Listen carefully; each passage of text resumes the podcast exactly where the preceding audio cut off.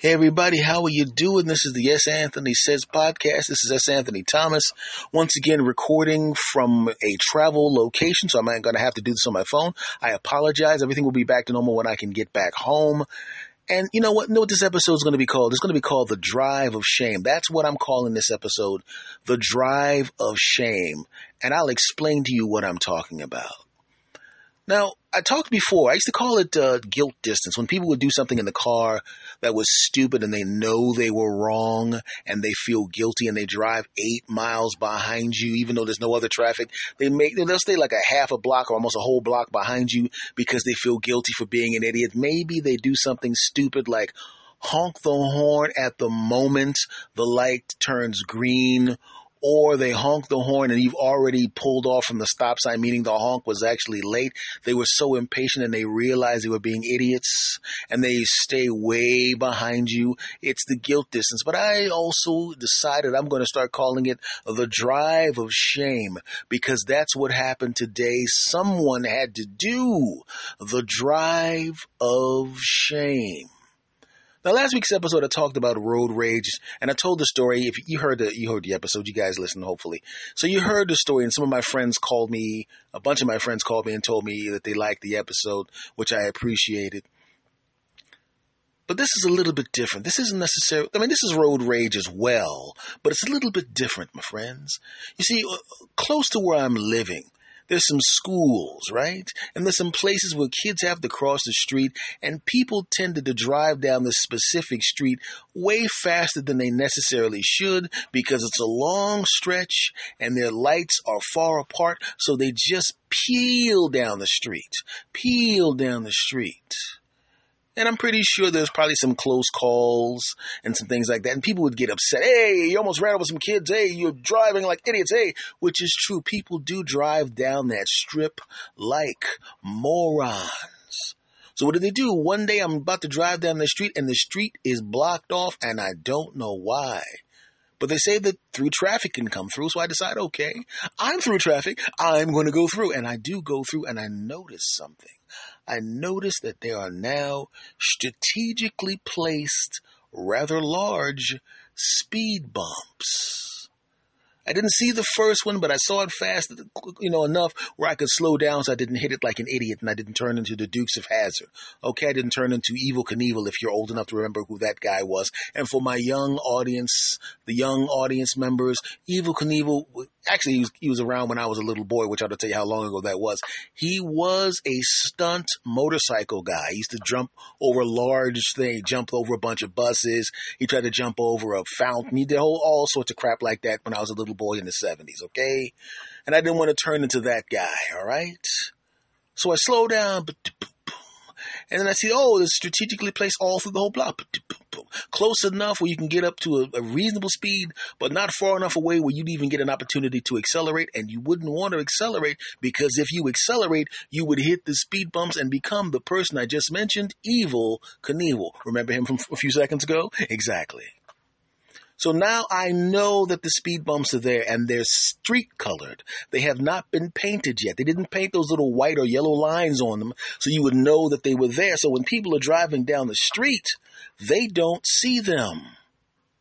So I imagine at some point in the middle of the night, some knucklehead guys and gals are going to go driving down the street and it's late at night.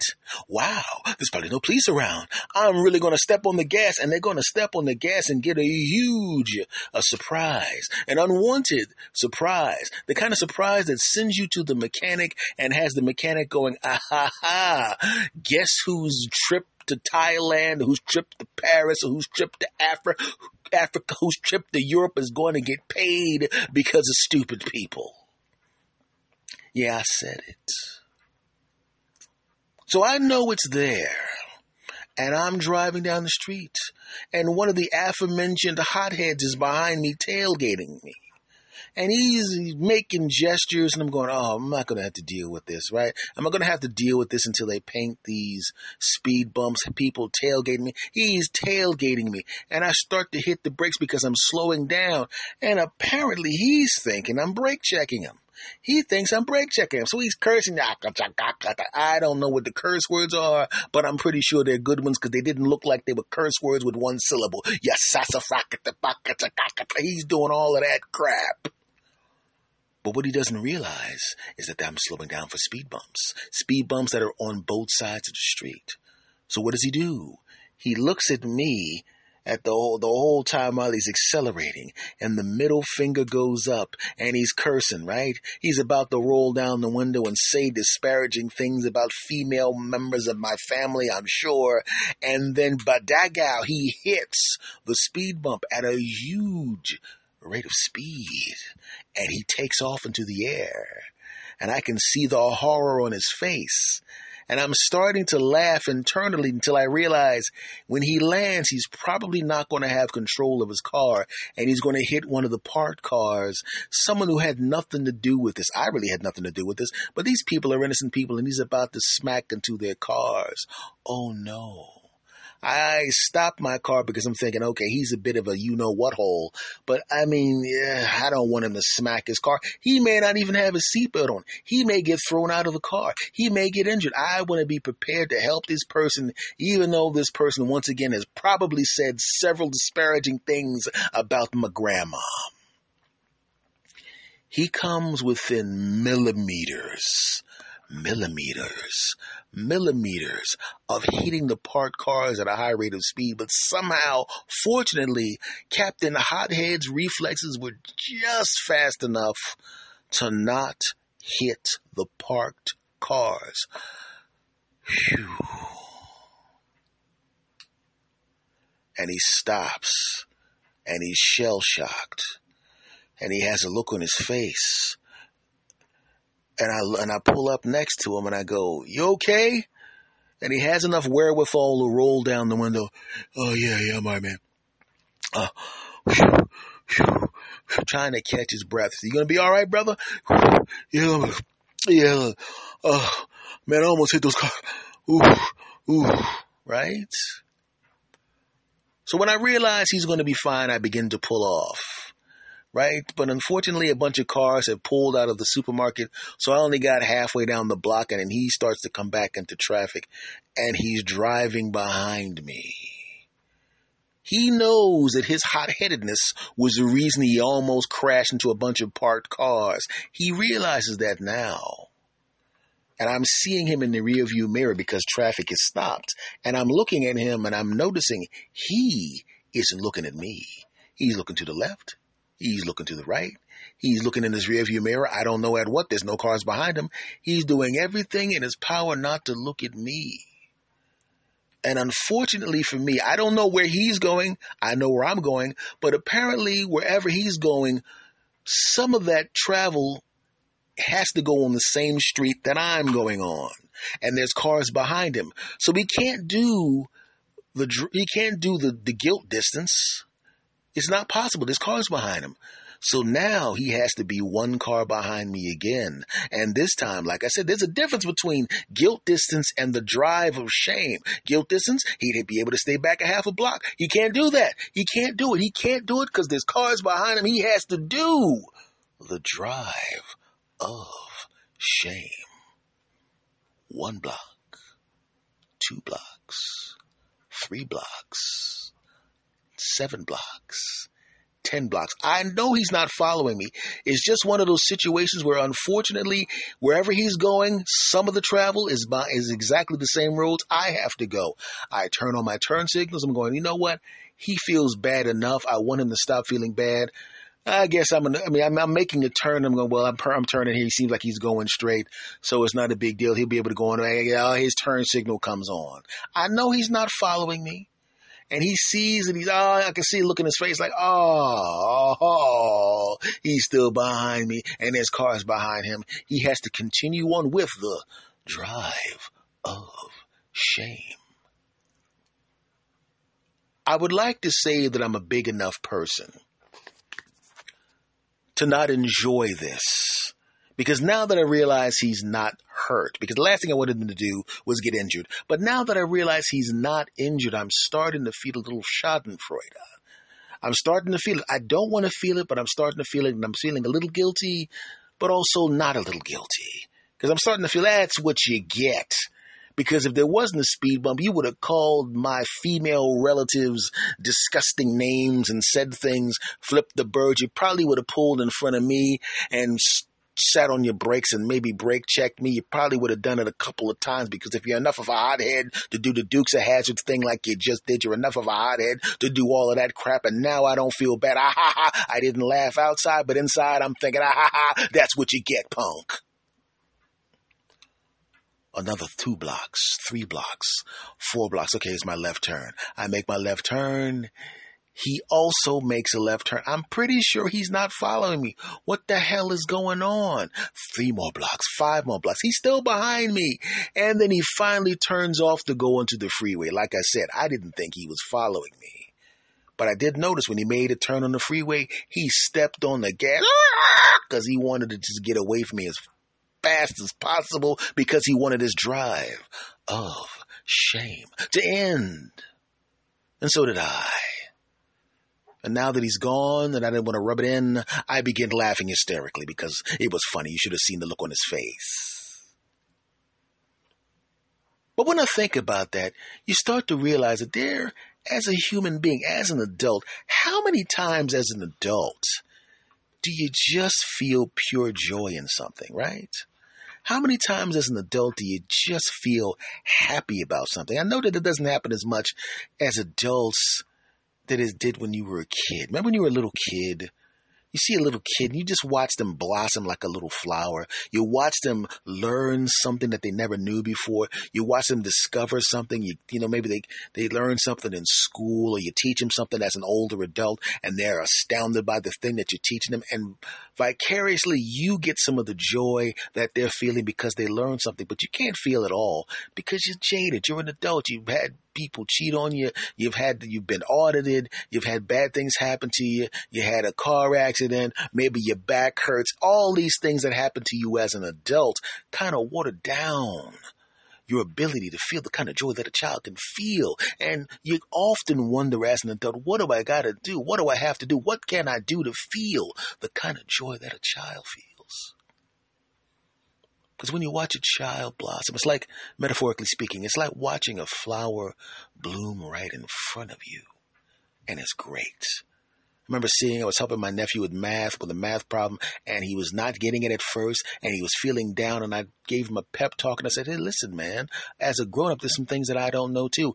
And I get a little down just like you're getting down right now. But you know what happens? When you finally learn that thing, it feels great. And I'm not getting off this floor. We're going to lay on this floor and I'm going to figure out a way to make sure you understand how to do this math. And guess what's going to happen? Before your mom gets back from the supermarket, before my sister, your mom gets back from the supermarket, you're going to know how to do. Not only are you going to figure out this problem, I guarantee you, I tell you, I guarantee you, you are going to figure it out. You're going to know how to do problems just like this without my help. And I did believe that. And I also know that when my sister goes shopping, she, by the time she comes back, I have a beard. All right. So I knew I had plenty of time. So we're doing the math and I'm breaking it down for him. Did this, that, this, that, blah, blah, blah, blah, and I'm and and he figured out that one math problem, but he wasn't confident enough. I closed his book because he finished his homework and he goes, "We're done, right?" I go, "No, we're not done. We're not done until you can figure out these math problems without me helping you at all." And I created similar math problems and I put them on a piece of paper. And he looked at me as if to say, "Old man," even though I was in my twenties at the time. Old man. Old oh, man, if I was bigger, I'd beat you down. The same way your cat would eat you if they were large enough. You know what I'm saying, right? And I, he goes to the first math problem, knocks it out, bam! Second math problem, crushes it, black, ow, boom! Right, the hardest of the. I put the. I gave him four problems. I've tricked him. I put making the toughest one number three. Smack home run, and he knew it was a tough one. He looked up at me as if to say, Why would you do this to me, you old bastard? Right? And then he knocked it out. Then he did the fourth one, and he looked up at me and he started smiling. I said, See, from now on, you can do these math problems. And you don't have to ask me. You don't have to ask your mom and dad. You got it, brother. Right? And then we got up and we, I did like, I well, actually, I forgot to tell you about this part. Every time he got a, a, a, math problem right, I would do this goofy, happy dance that I made up just to make him laugh to, to, to brighten the mood. So after we did the four problems, we both did the happy dance. Eh, I forgot what the heck it was. And he was happy. And then when he go he goes home and he's knocking these math problems, that was fantastic. It was like watching a little flower bloom in my nephew's mind when he did that math problem. It felt great. It felt great knowing I was able to do that with the brother when he was dropped off because my sister had to go shopping for some stuff. It was great. But we don't get to feel that joy as an adult, do we? Not all the time, not as often as a, as a child does. But I started to think about it and I realized there are times when we do feel that joy, aren't there? Think about it. I imagine the joy my sister felt when she had the babies, right? And my cousins, I, I don't have any children, but I imagine the joy they felt because I felt some semblance of that joy because these these weren't my kids, but they were my nephews and I loved them, and my nieces and I love them, right? And when I was able to help them with something or teach them something, it felt great. So I imagine it's exponentially more as a parent because they actually came from you. But as an adult, how do we get that joy? You don't get the same joy as an adult on Christmas. Of course you don't. You may like Christmas, but it's not the same as it was when you were a kid. Hell no. But there are times as an adult when we do feel that joy. When I do this podcast, I feel that joy. When I would stand on the stage and tell people jokes in large rooms, I felt that joy. And you, if you're in a relationship and you're with the person you're going to spend the rest of your life with, you feel that joy because you know you think something of that human being. You think they're special. You love them. You like to jump on top of them and give them that good deep business so good they think it's Christmas. And that wonderful human being thinks you're the best thing that ever happened to them, and you, you know, and vice versa, right? Maybe you finally get that job you've been wanting. Whoa, and that salary you've been wanting. Wow, you feel great. So we are capable of feeling that joy as adults. It's not like when we were a kid, it's not the same thing, but we are capable of feeling that joy. Like I said, you, find a person who you want to spend your life with, you get that job, Maybe you have your child and you get to hold that baby. You have that moment at nighttime when your spouse is asleep and you said, you know what, you go to sleep, I'll take care of it. You pick up that baby, you hold the baby. It's the first time as an adult you look down at the child and you see a little bit of yourself and a little bit of your spouse and you realize, wow, man, I am a mother or a father. Look at this. We made this person. And this is the greatest thing in the world. And you feel that joy because you love something more than you love yourself and you feel that joy with the baby smiling, right? Or, like I said, with that job that gives you that salary that you wanted. Or in my case, like I said, telling jokes to strangers on the stage, which I'll be doing later on this year, or telling jokes to people around the world on a podcast you've been doing for a long period of time. Or, one other way, watching a hothead